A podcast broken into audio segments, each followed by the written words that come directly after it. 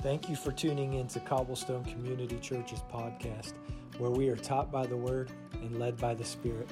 I hope today's message encourages you and challenges you to draw nearer to Jesus. But what we decided that worship, I think the thing the Lord wants to form, oh, it came back, Dave. Okay. Was this idea that you could come in here and you could be the type of person that likes to sing. Anybody here like to sing? Uh, if we handed you an instrument of worship, so like we gave you a, a, a, bongo, you'd be like, this is fun. If I handed some of you a bongo, you'd be like, what do I do with this? I don't have rhythm, and I don't like this part of the service. And so we can come in here sometimes and we can be like, well, if what God wants is just flamboyant worship, we can learn an outward behavior. But that's not what we're talking about, correct? Have you ever met somebody? This is what Dave said that comes into worship and gives free worship, but their life at home doesn't match? You ever met somebody like that? Have you ever lived that? I have. So it, we're not just talking about outward singing or outward actions of praise. Uh, we're talking about being a living sacrifice. But we're also talking, and this is where I'm zooming in, is there's a very real thing that it seems like God in Scripture calls for, and over and over again, I can't get past it, and I'm not good at it, and it's singing. God wants us to sing, and it has to come out of our mouth. And I've said this I sound like a dying sea cow when I sing. So it's like, it's, it's a really unfair thing for God to ask me to do. But we've defined this, and, and the thing that I could, I think I can put my finger on what God wants to form is it was from week one. We said, What's the chief end of man? Westminster Shorter Catechism, y'all. You're like, what? What is the chief end of man? To glorify God and what? What was that? Say it again. And enjoy Him forever. I think that's what God wants to form here. Because some of you were told your whole life, you better, better bring a song. You better bring worship that's pure. Almost like a threat. But what does enjoying God produce? It's song, enjoyment, life. And so many of you, and I've been this Christian kid, I was taught to fear God and I was taught to worship God, but it was with no enjoyment. I think God wants his kids to enjoy him. My six year old daughter sitting over there, and I love it when she likes me. That sounds weird, but it's a small little microcosm of what I think God wants from his kids. He didn't come to make slaves, he came to make sons and daughters. And sons and daughters who know who their father is and know who they are and enjoy being with him. And when they get in his presence, they're like, what else could we do but sing? So we've been looking at singing, and I want to try it here in a second, but we defined this even. We said we believe that true biblical worship happens anywhere and any time that the mind is filled with exalted thoughts about God, the heart is inflamed with joy and love for God, and Jesus is treasured as preeminent in our souls. Did you get all that? So we fill our minds with, well, the word says that the Lord is my shepherd. The word says that God is a father. The word says that he is the Alpha and the Omega. And I fill my mind with that truth. And it doesn't do me any good until it connects these two things in my heart, my heart and my mind. And when those two things sync, what happens? Oh, not all the time, because I have a will. Well, who, what child has been blessed like we have with a, fa- a God in heaven who we can call Father wouldn't want to give their will of praise to the Lord. So let's, let's try it. And, and, and by that definition, could true biblical worship happen in your living room? In your car? Your dorm room? Kitchen sink? Right here? Now, we're not going to have any musicians, but I, I want to try this. I'm going to read Galatians 4 over you. Don't open the Bible because you'll be like, what's the Greek say? Don't do that. Just hear the word of God, all right? God spoke this by the Spirit to Paul to write down, which means it's his word, right? So just even if you need to close your eyes, sometimes I have to close my eyes when I read the, when I hear the word, so I'll actually hear the word. But when the fullness of the time came, God sent his son, born of a woman, born under the law, so that he might redeem those who were under the law, and that we might receive the adoptions as sons and daughters. Because you are sons, God has sent the Spirit of His Son into our hearts, crying out, Abba, Father. Therefore, you are, you are no longer a slave, but a son. And if you are a son, then you are an heir through God. Did you hear it? Did you hear what the word had to say?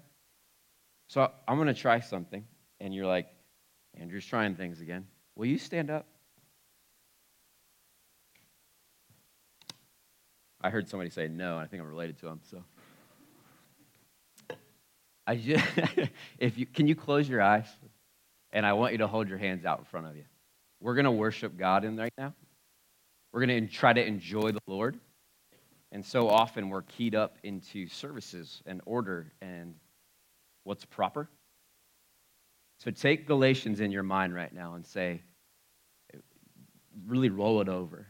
He has given you the spirit of adoption that you can call God Abba or Father, that you are not a slave, but you have been saved into family. And right now, with your hands out, I want you to worship God. And if that leads you to kneel, or to clap, or to lay down, or to cry, or nothing happens. Nothing has to happen. Your heart to his heart. The word just said that's a proper thing to do is to say, Father. And I want you to begin to tell God, God, I love you or I miss you. Almost like a heart to heart connection. Worship the Lord right now. Forget about the space, forget about your week, forget about maybe you feel dirty but the word said that he got you out from under the law and condemnation and gave you the spirit of sonship and daughterhood. You have been made new. You have access to the throne room of grace. You get to call God Abba, and it's not improper. He hears you and sees you right now. If you are in Christ, you are not dirty. You are not condemned. You are the righteousness of God. Maybe you miss God right now. Tell him. Maybe you haven't said thank you all week. Say thank you for being faithful to me. Give him worship. Begin to adore him. Begin to open up your heart and say, God, is there anything in here, in my heart, that you doesn't match yours? And if he points anything out, it's because you're a son or daughter, and he's gently disciplining you. He's making you more like his son. If you're struggling right now, picture yourself in an empty room. And all of a sudden, there's Jesus Christ. And he says, I want to meet with you. What is your reaction?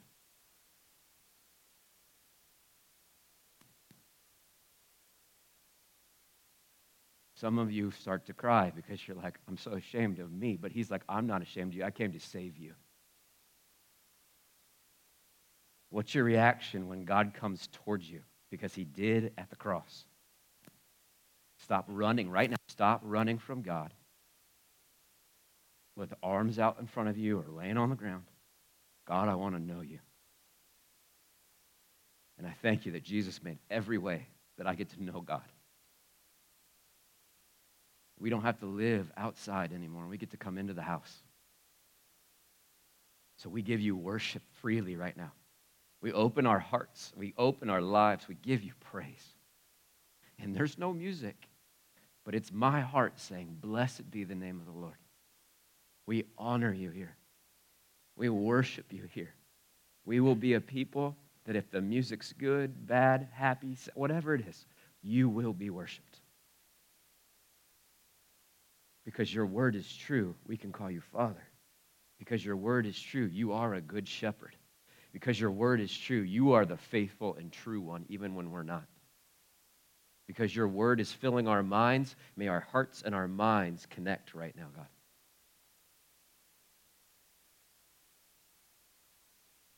I just want you to have like a 30 second real conversation with the God of heaven who's real. Will you just tell him everything on your mind and on your heart? Would you invite him into the dark places of your life? Would you invite him into the normal places of your life? He died because he wants to know you.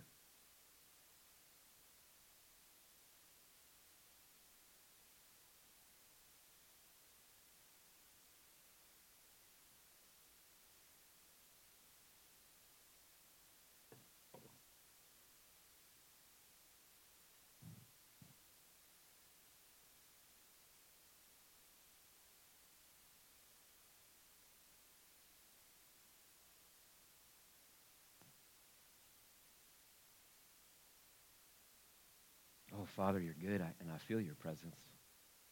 But that's not a new thing because you said you'd never leave me or forsake me. Which means before I ever walked in here and said, Lord, bring your presence, you were here. Which means any Christian in this room, when they leave this room, you're still with them. Make us a people aware of your presence, aware of your promises, aware of your goodness. And may, it, may our hearts and our heads lead us to praise you in the car, in a quiet room, or a really busy room. We, as a people, we fix our eyes on Jesus Christ. You are the author and the perfecter of our faith. Come do this morning what no man or woman can do.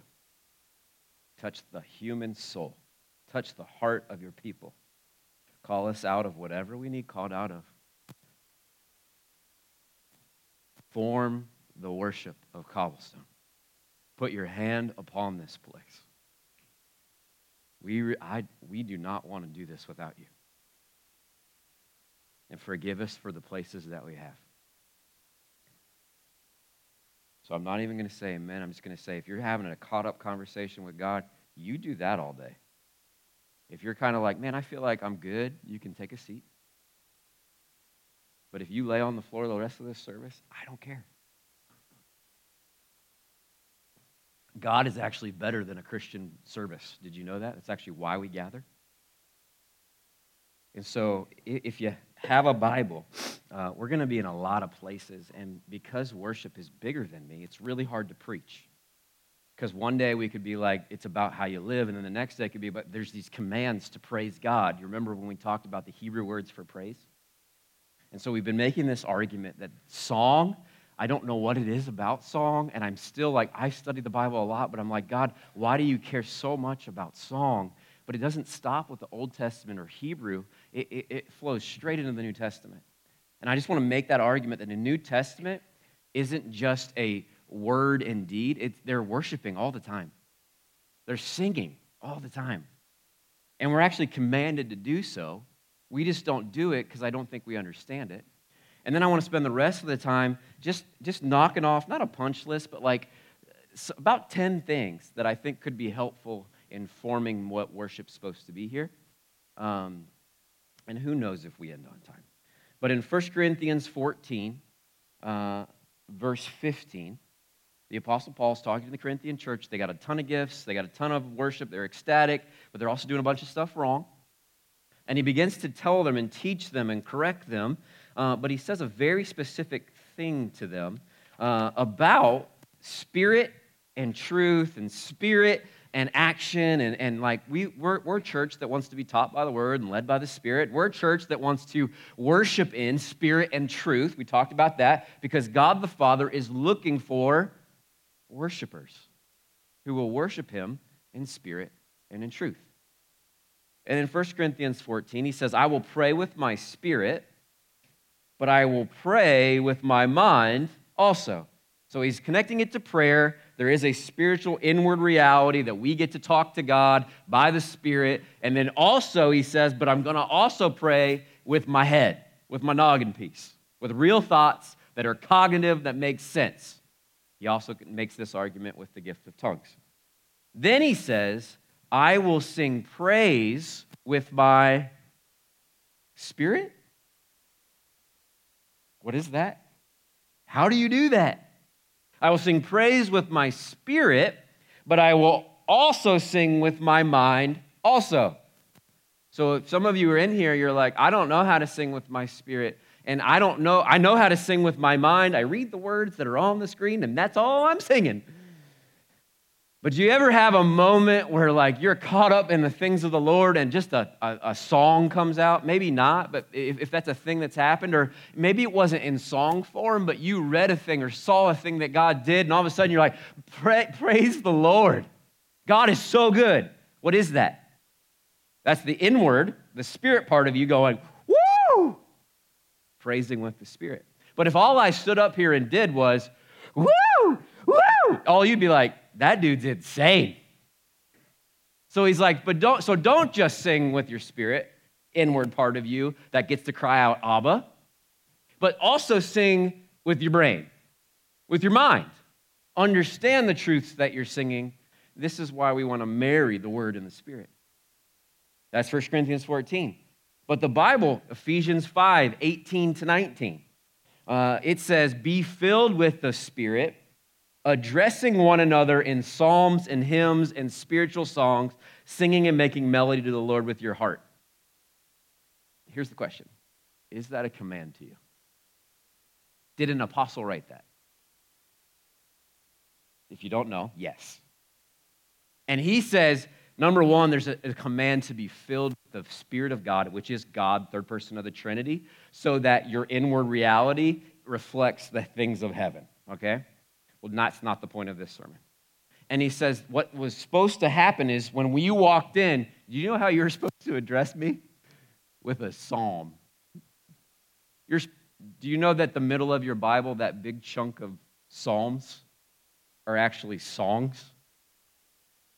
So he says, Address one another in psalms. So when you're to gather together, you should sing these things that God has written down. But then he says, and hymns. Are those psalms? Are they the same thing? So there's these psalms, which I believe are is the book of Psalms. David wrote them. The sons of Korah wrote them. They are deep truths rooted in temple worship. Uh, that's where they wrote most of those things, staring at the temple of God, staring at the holiness of God, staring at the presence of God, and then writing down songs to the goodness and the glory of the Lord. Then he says there's these hymns. I think we have modern day hymns. They had hymns too. They weren't the Psalms, but they were songs of the people of God. Y'all know those songs, right?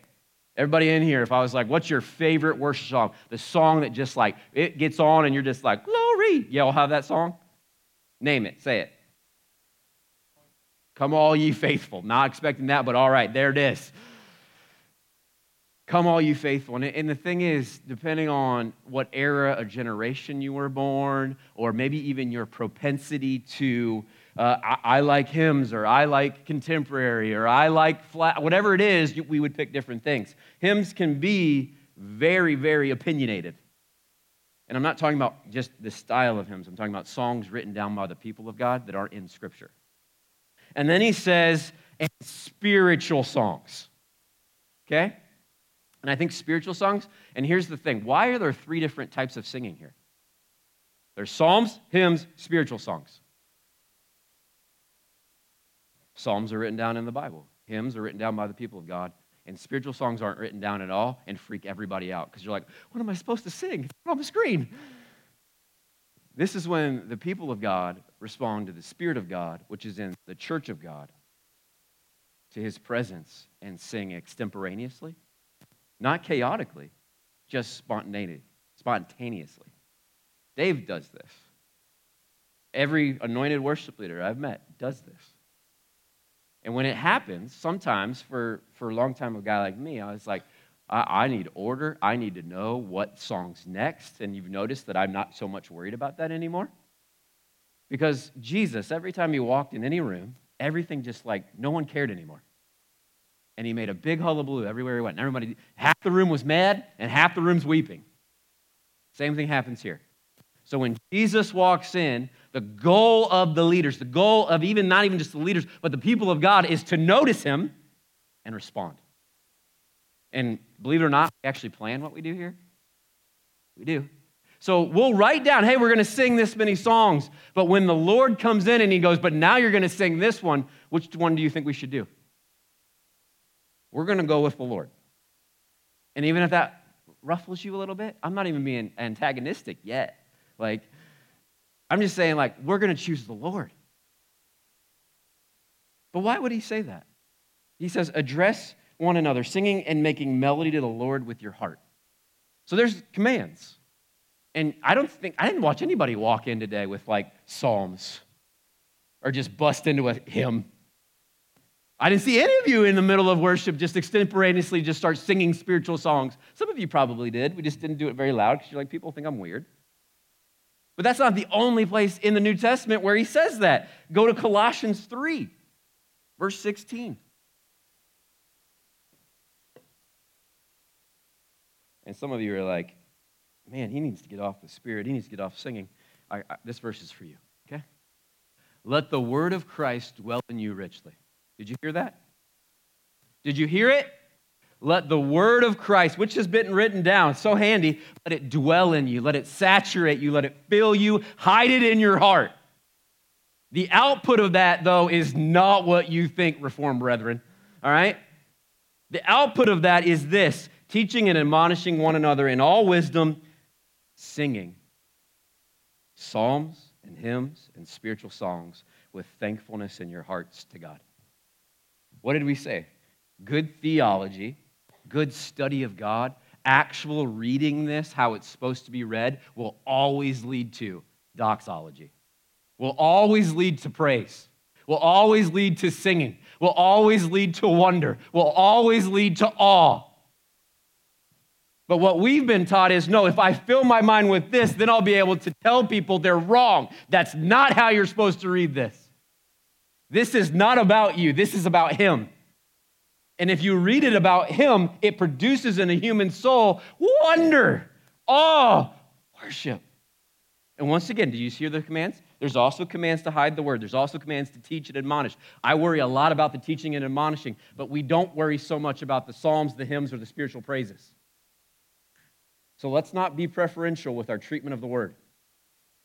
The word says sing, not just in the old, but in the new. I'll give you one more, and it's really simple. You don't even have to go there. Just James 5 13. This is why we pray for the healing of the sick and anointing of oil, because the Bible. But James 5 13, uh, the end of it, it says, Anyone cheerful? Let him sing praise. Just that simple.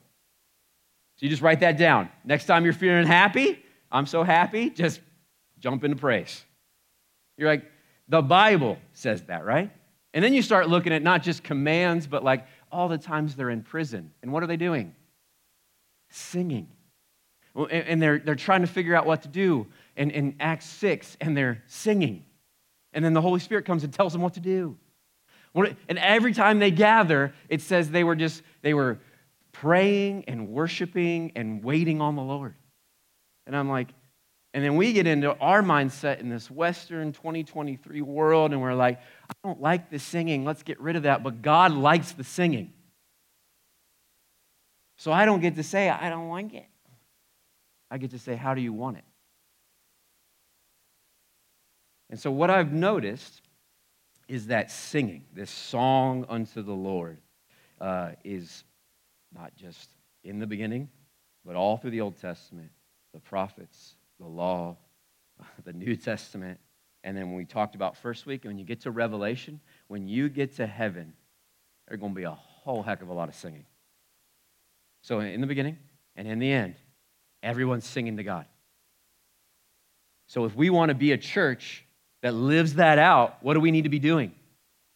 Singing to God, worshiping God in song. With our lives, 100%. But this, this series was more about hey, what does it look like to form our worship when we gather in this room? So I like to do just a really quick, like, hey, I, know we've talked about singing, I know we talked about this, but here's about 10 things that if I was just to sit down with you and be like, hey, here's 10 thoughts that I think are from God, that I think matter. And the first one actually comes in the form of a question um, How can we not worship?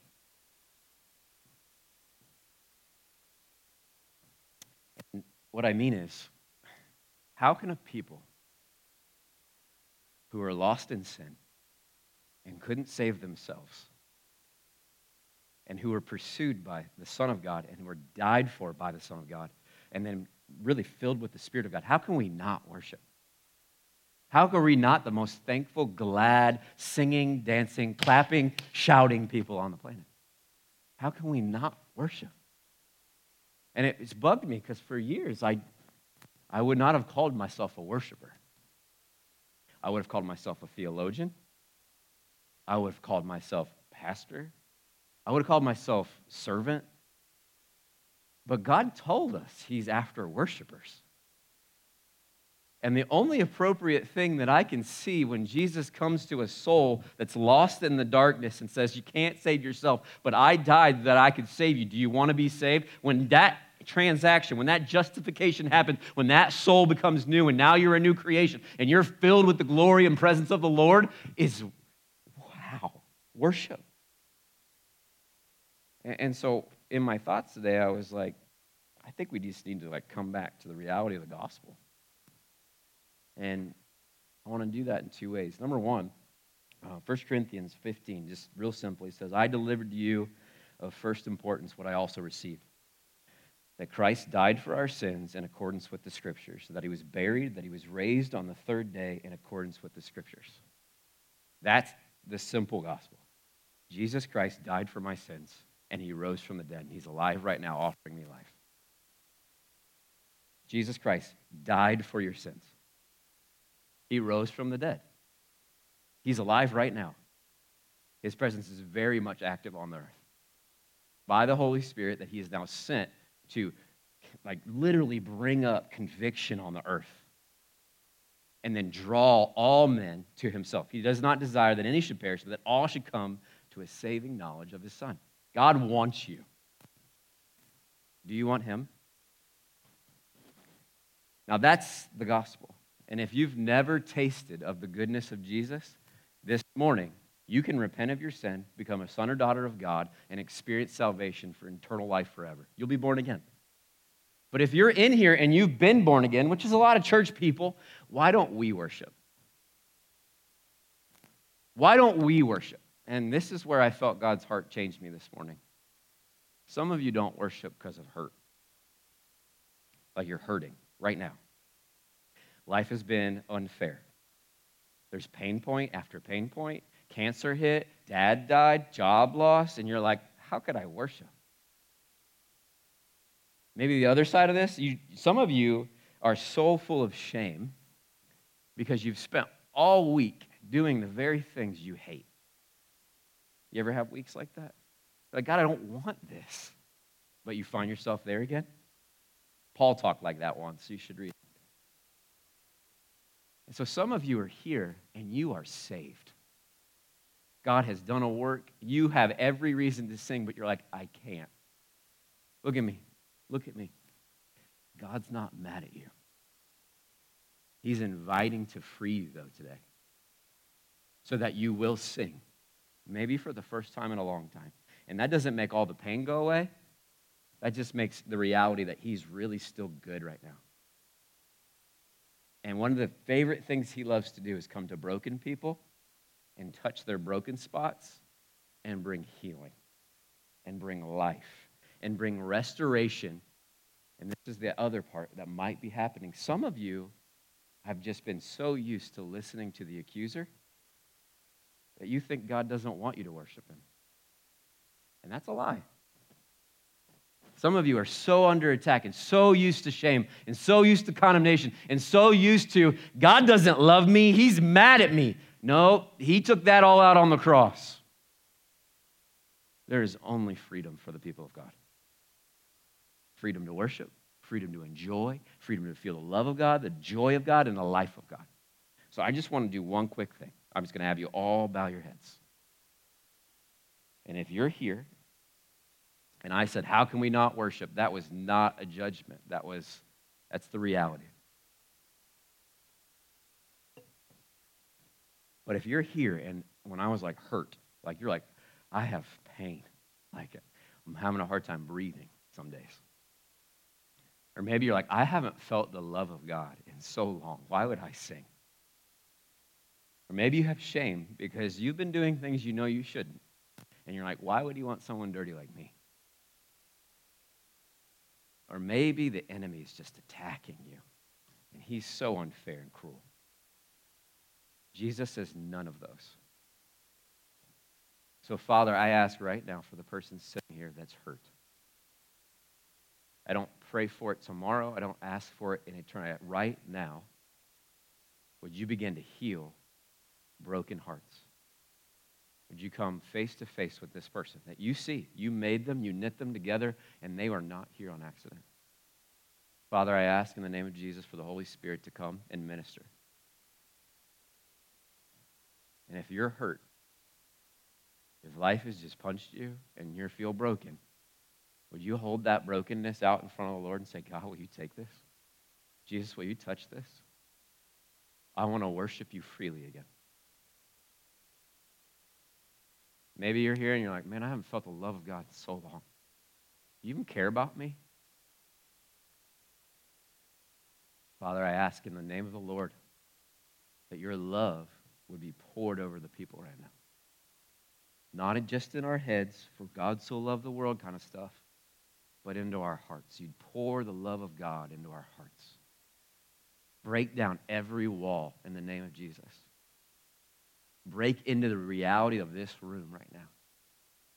Set us free to worship.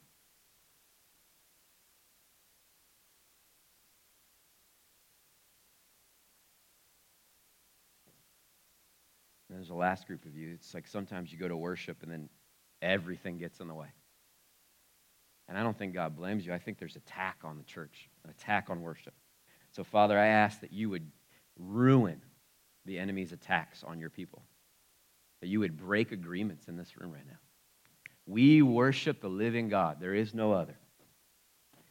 And if you've been struggling to worship, will you just say that even under your breath or in your heart right now? I worship the living God and Him alone. I belong to Jesus Christ. Say it. Teach me how to worship God.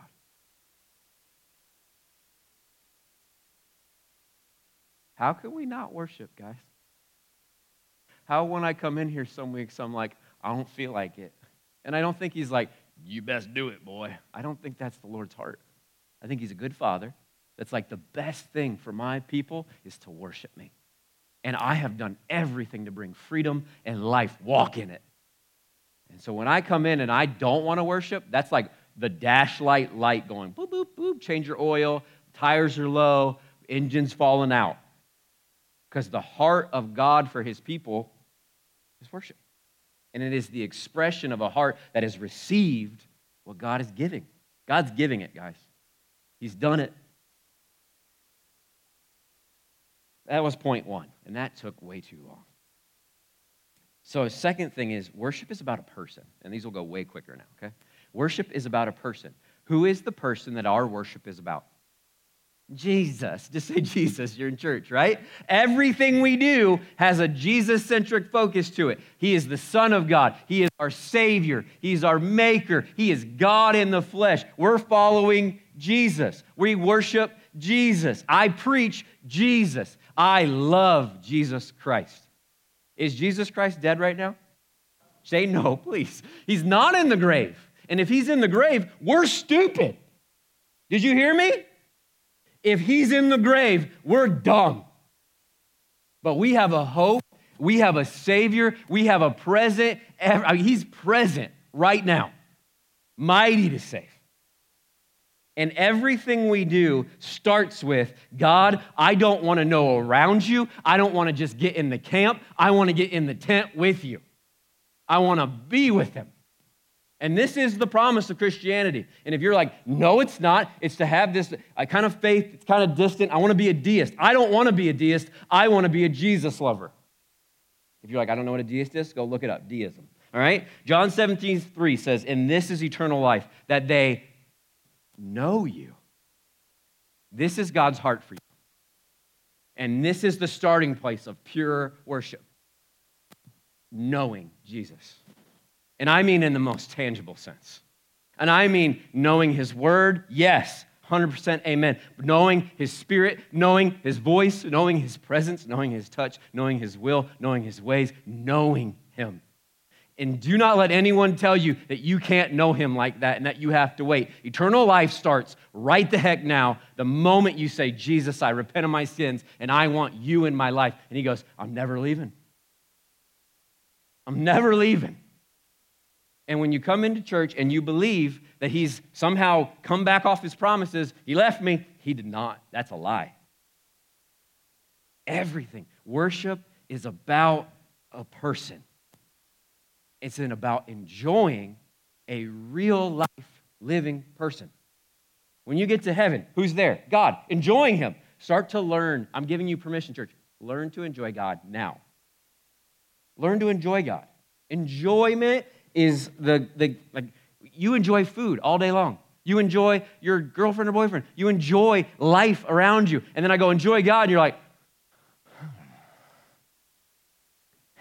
the maker and sustainer of your soul wants you to know him and then invites you to enjoy him. And he's got all the best stuff. So, worship at its foremost, it can't start with you, it can't start with them. It can't start with anything else than Jesus. Thirdly, and I want this to be like a stake in the ground. Everybody get their stake out. All right? You're like, what? You're just going to Gandalf this thing with me, all right? If we're going to be a church that's going to worship God, we all have to collectively go like, when we gather, you shall not pass. That's what I'm saying. We're, we're, we're just putting a stake in the ground that the reason the church exists, that the reason of every worship set, the reason that we gather, the reason is not you or me. You have to almost will your, like, you got to be like, I'm not going for me, I'm going for him. There's so many moments in the Bible where God knows the motives of people's hearts. Did you know that? And they're all terrifying. They're all terrifying because God knows your motives this morning. God knows my motives this morning. And the more that we become a worshiping church, I think the more we're going to encounter the glory of God. And when you mess around with the glory of God, people die. You're like, wow, he just got intense. Do you know Ananias and Sapphira? Do you know that name? So they messed around. And why? God knew the motives of their heart. God knew their motives. Uh, several years ago now, I gave a sermon off of Malachi 1, and I probably gave it a little heavy handed, but it's in the Bible. And it's all about God knowing the motive of his people. Uh, in Malachi 1, he says, When you offer blind animals in sacrifice, is that not evil? And when you offer those that are lame or sick, is that not evil?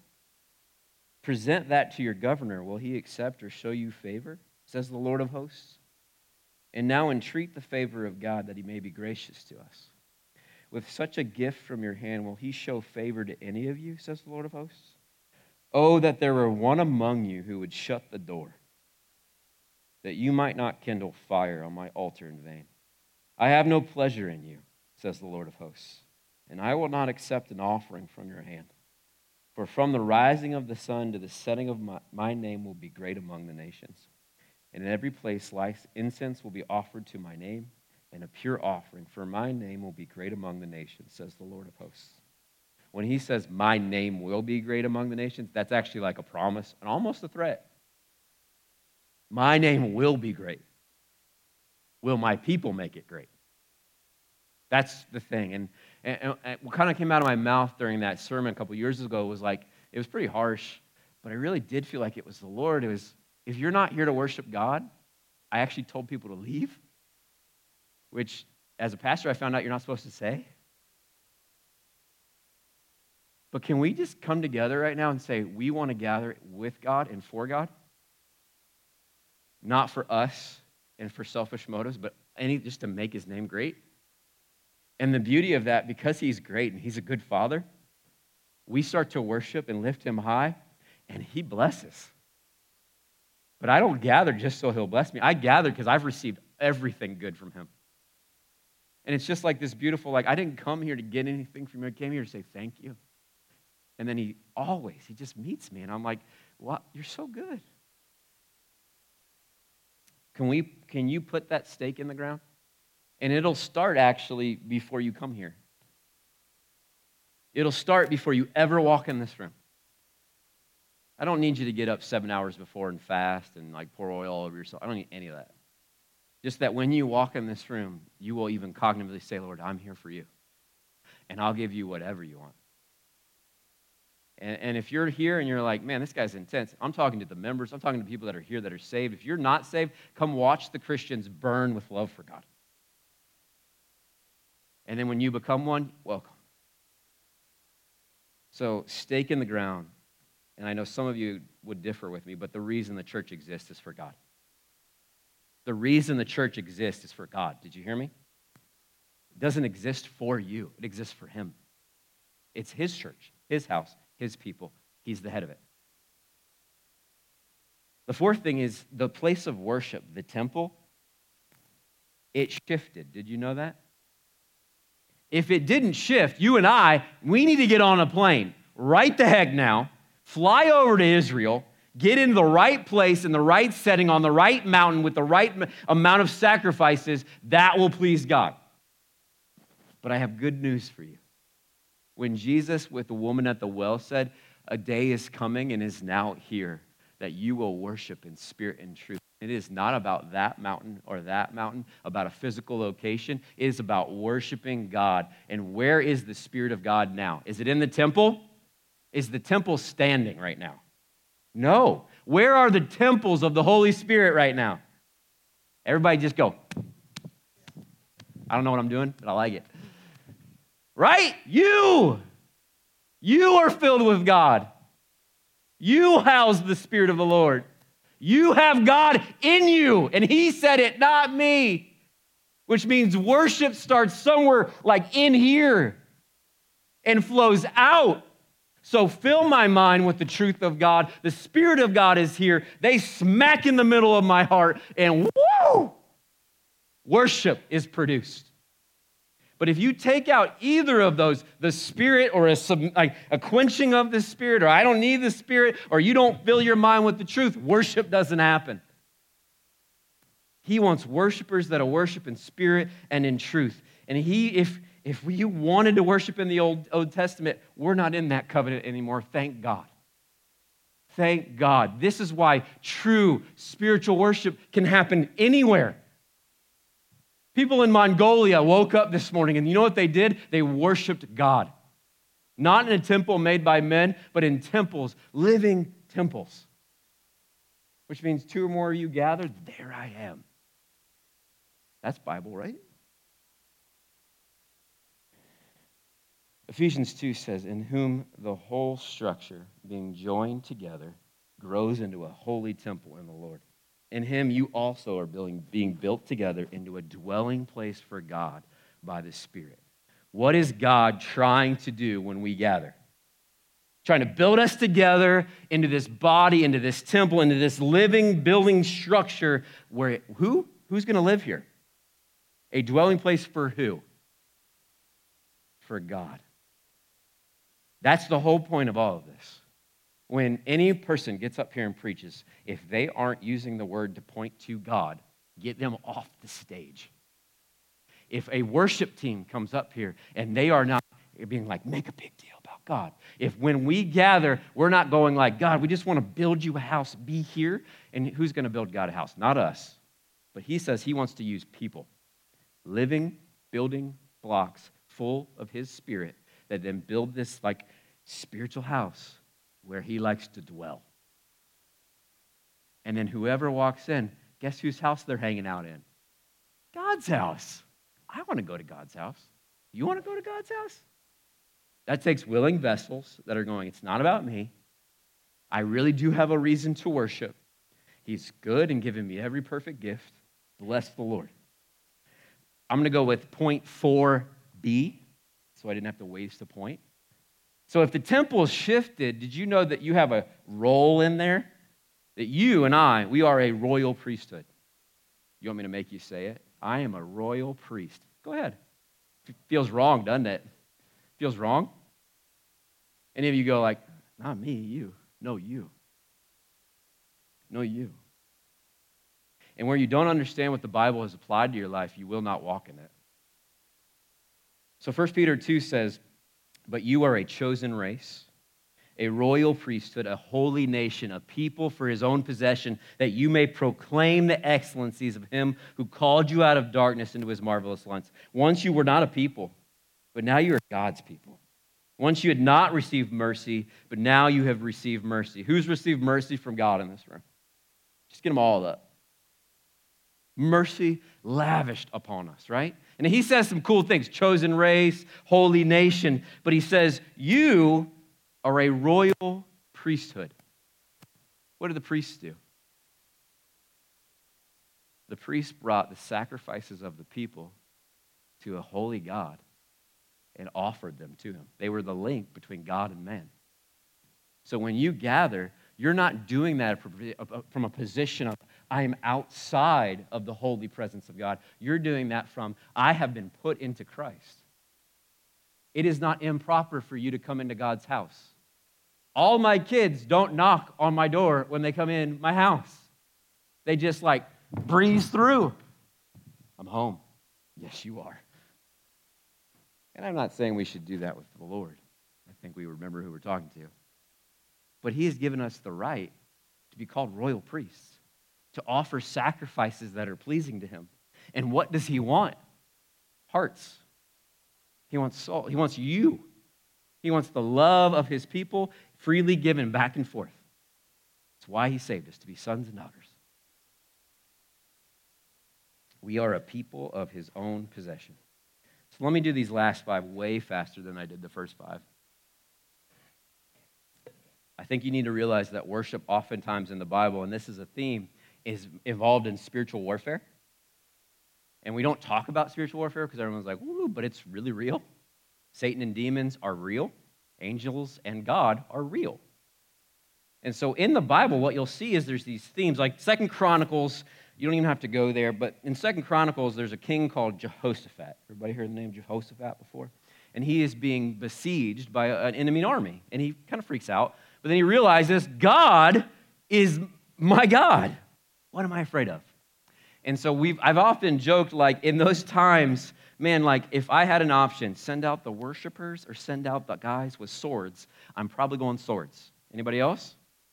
But Jehoshaphat actually aligns up a whole array of worshipers and Levites, and he sends them out. And what they do is they sing one simple line over and over Give thanks to the Lord, for his steadfast love endures forever.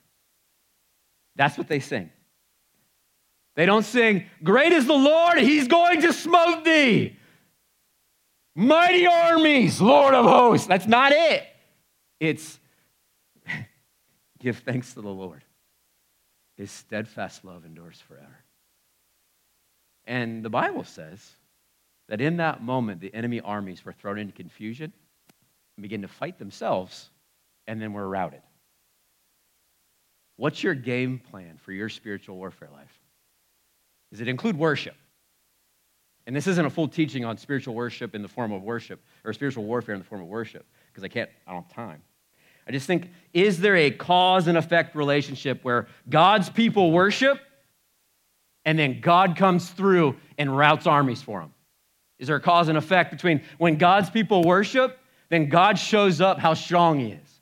When God's people worship, all of a sudden issues don't become issues anymore. When God's people worship, things happen. Is there a cause and effect? That's all I'm asking. Yes. And I've studied a lot. There is a total cause and effect between if God's people will worship, God will do what God does for his people. Kind of challenges me a little bit.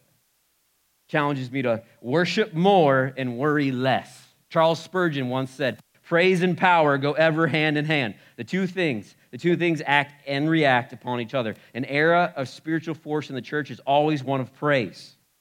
And when there comes some grand outburst of sacred song, we may expect that the people of God are entering upon some new crusade for Christ. So even Charles Spurgeon, the Prince of Preachers, noticed that there was this when God's people start singing new songs, When God's people start becoming triumphant in praise, expect a crusade for the gospel to go out. You even see things like uh, in 1 Samuel, there's this, it's, it's just weird because we don't do it. But King Saul was given a demon, a tormenting spirit by God. And when King David played his harp, it would leave him. Is that spiritual warfare? I know you're all like, we got weird. I didn't. It's just in the Bible. And whenever the harmful spirit from God was upon Saul, David took the lyre and played it with his hand. So Saul was refreshed and, and was well, and the harmful spirit departed from him. So I know we're Bible people, and I don't have time to dissect this. What's that about? Let's try it. That's not working. I wanted something to be more dramatic than that.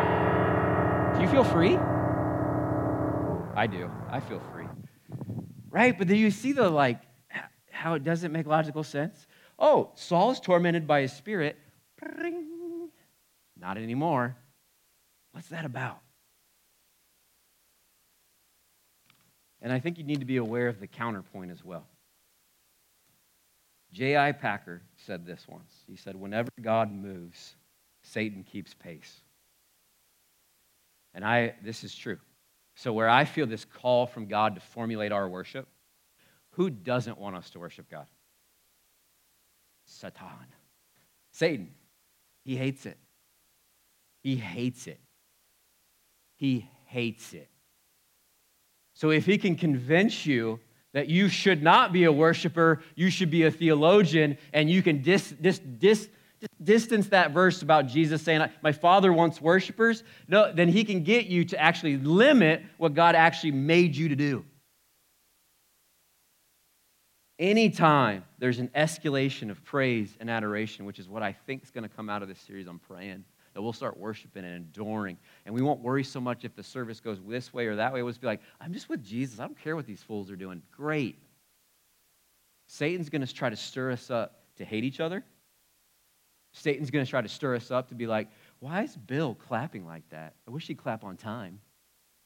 Satan's going to show up in all kinds of ways to make us offended, to make us be like, I, I want to be in control. And God's like, no, you want me in control. And so I need you to be aware that, yeah, uh, worshiping God is what we're made for. Satan hates it and he's trying to shut it down. And if there is a correlation between God's people worshiping in the Bible, and we said there is, and God pouring out, then what? Satan really doesn't want God to pour out. He really doesn't want you free. And he really is trying to destroy the things of the kingdom of God. I keep saying I'm going to go faster, and then I go slower. The thing I notice about worship is it deals with the heart. You ever been really ticked off at somebody and tried to worship? You ever come into worship just like, man, I Suzanne sucks. And then you're like, praise to the Lord. You're like, and you're like, it's just robbed and what I've noticed is if you can create a, you can have a church that's like, we're going to worship God purely, it's almost like a, a preset way to go, we're going to let God deal with our hearts. We're going to take seriously this command to offer pure worship. And it's so difficult when I'm resentful or unforgiving or angry to come into the house of God and give joyful, honest praise. That's good. And you should notice that if you're in here, and let's say you are super ticked at somebody else in this room, I will give you a little pastoral push. It might not need to be right there in that moment where you stomp over and go, I don't like how you looked at me. Don't do that. All right? But God loves peacemakers because He is one. And a thing that will stop a movement of the Lord is a people that are bitter, angry, and lovers of self. So if I could push anything on you, it's when God deals with my heart, it's most often right before I sing my first word of worship. He's like, Are you pure? Do you need to go talk to her? Do you need to go talk to him? Did you mouth off and do apologize? I'm like, You're right. And then I'll text somebody and be like, I'm sorry, I love you. or hey, will you forgive me? Or hey, can we talk after this? I want to be free to worship God. Are you free? Like, you see, this is the people of God want other people of God to worship freely too. And it's not always easy, guys. This, everything I'm saying is not easy. It deals with our heart. There's a promise in Scripture that I tie to worship, and this is point seven. You draw near to God, and He will draw near to you. That's Bible. If you draw near to God, James 4 8, draw near to God, and He will draw near to you. Say it with me draw near to God, and He will draw near to. What are you going to do this week? Please say, draw near to God. Go after Him, seek Him. Worship him even when you don't feel like it. And then that exchange starts to happen where all of a sudden you're like, I was worshiping and I didn't feel it and I didn't know it, but I sang it because it was in my head. And all of a sudden, oh, you're here. Draw near to God and he will draw near to you. Draw near to God and he will draw near to you. Worship isn't so much just an activity of the head where we get our songs out so we can theolo- theologize we can make our theology song form. Songs are about lovers, enjoyment, singing to a person, and finding him. Draw near to God, and he will draw near to you. Hebrews 11, I'll give you one more, says, Without faith it is impossible to please him, for whoever would draw near to God must believe that he exists and he rewards those who seek him. Seek the Lord, and when you sing, Oh, I don't have time, so I'll end on. Nope, I won't. There's a type of worship that God likes. Did you know that? At least I think he likes it. So King David was called the man after God's own heart. And he was bringing the ark of God into the city of God. And what did he do? Well, he took his clothes off, down basically to his tidy whities, and he danced. And God doesn't chastise him, his wife does. God doesn't chastise him, his wife does. And he goes, I'm going to get even sillier than this. That's not how it reads. That's my paraphrase. I'm going to get even un- more undignified than this because who doesn't deserve it more than him? So it seems God likes worship that's like, I could care less what they think. I'm giving it to him. Another person in the Bible, Mary, anoints Jesus, right? Comes into a room full of men, which she should not have been in, with a bunch of religious dudes she should not have been, and she breaks open a jar that would have been worth a year's salary and pours it over him. And everybody in the room's like, What the crap's the lady doing? Literally, read it. That could have been sold to feed the poor. Who does she think she is? You can almost feel the mindset shift. And Jesus goes, You leave her alone. She's done a beautiful thing. And everywhere the gospel's preached, they'll talk about her. What was that? And why didn't the Son of God, who we're worshiping, go, Mary, you really went too far? Don't, I'm, don't do that. So it seems there is a type of worship, a worshiper that God likes. So I'll give you this admonition. As long as you remain a spectator of people rather than a participant, extravagant worship will all it will just never make sense.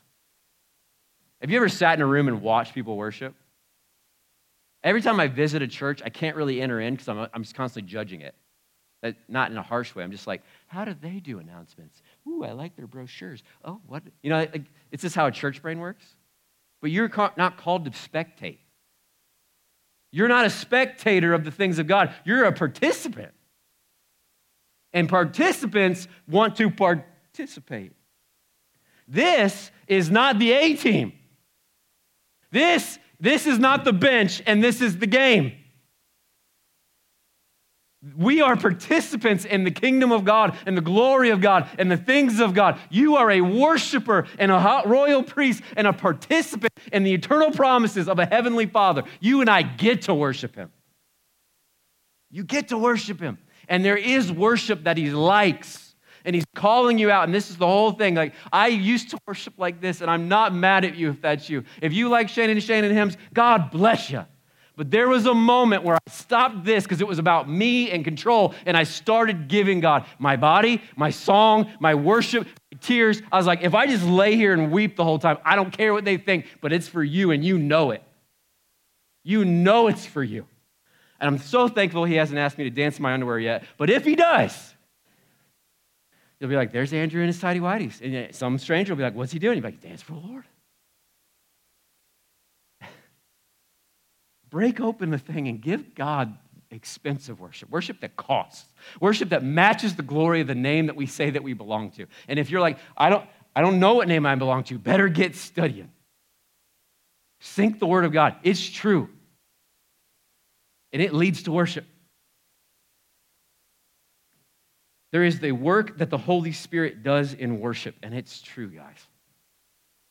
If the culture and the atmosphere, I hate, hate that word, but the atmosphere of heaven is worship. God reigns in heaven. We pray all the time that the kingdom of God would come. Let your kingdom come, your will be done on where? Earth as it is in heaven. What's going on in heaven right now? Worship. And where the Spirit of the Lord is, there is freedom. And we are called to fill our minds with the Word of God richly, and then what? Worship in spirit and truth. And there's a work that God loves to do in worship. You'll find, like, when, when Paul and Silas are in prison, they are worshiping about midnight, and then there's an earthquake. What caused the earthquake? Well, I don't think it was their songs, like, they weren't reverberating the iron or making the earthquake.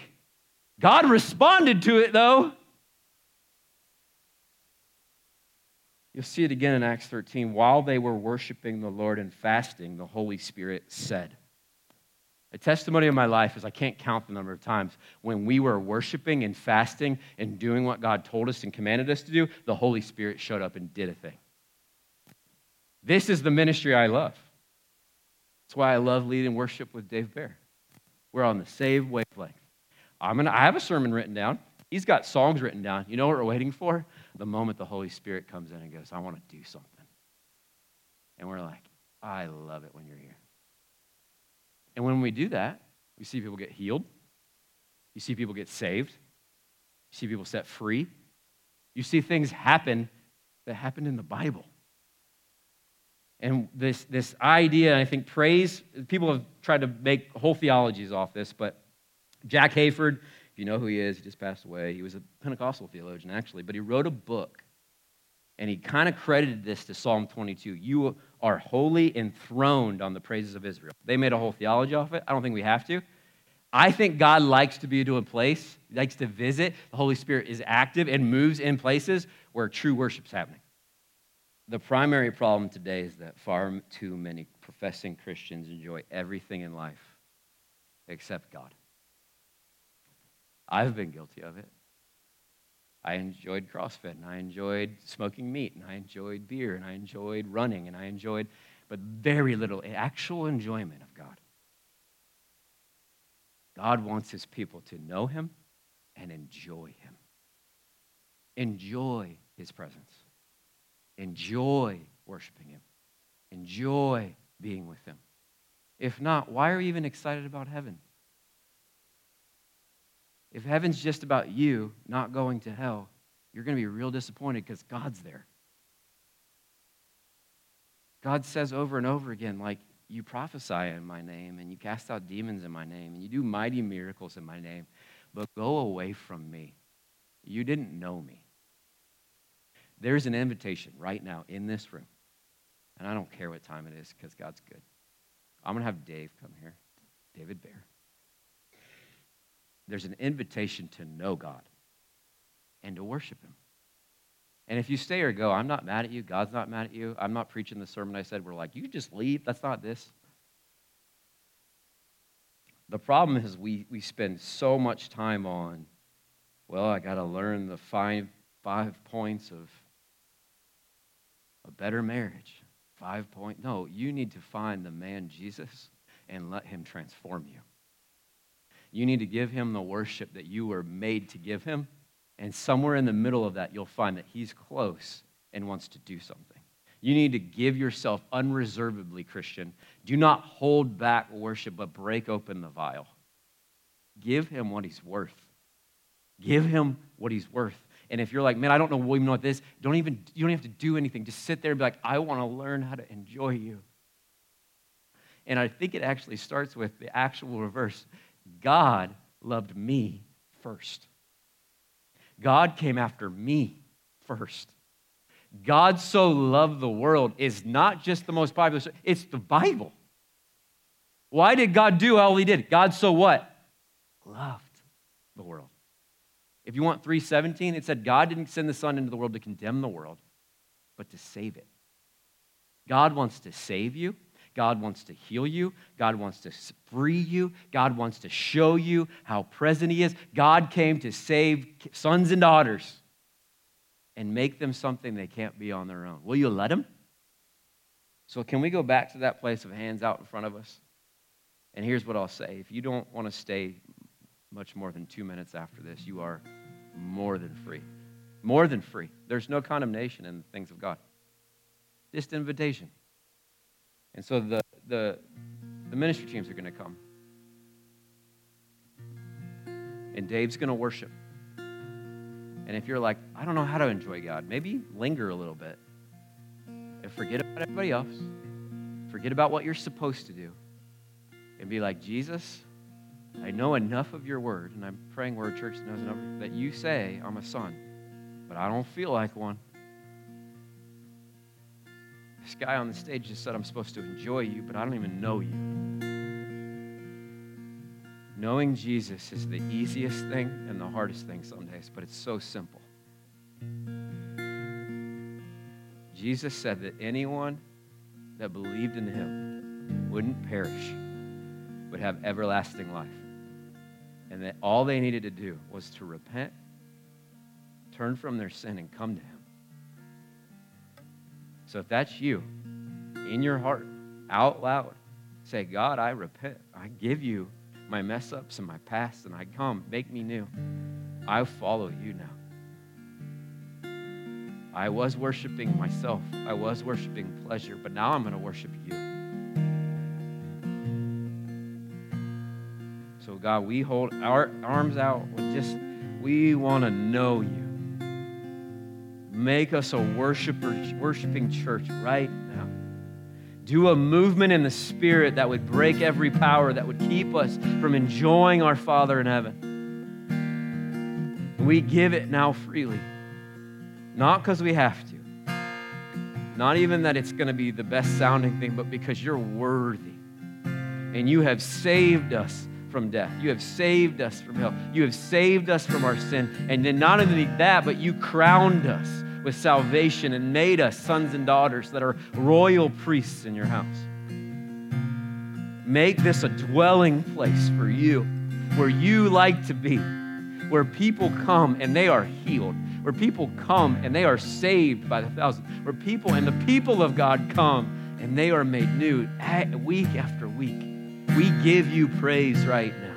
We give you glory right now. We honor you here right now. I hope today's message has been a blessing and an encouragement to you. If you would like more information, you can find us at www.cobblestonechurch.com. Have a great week and God bless.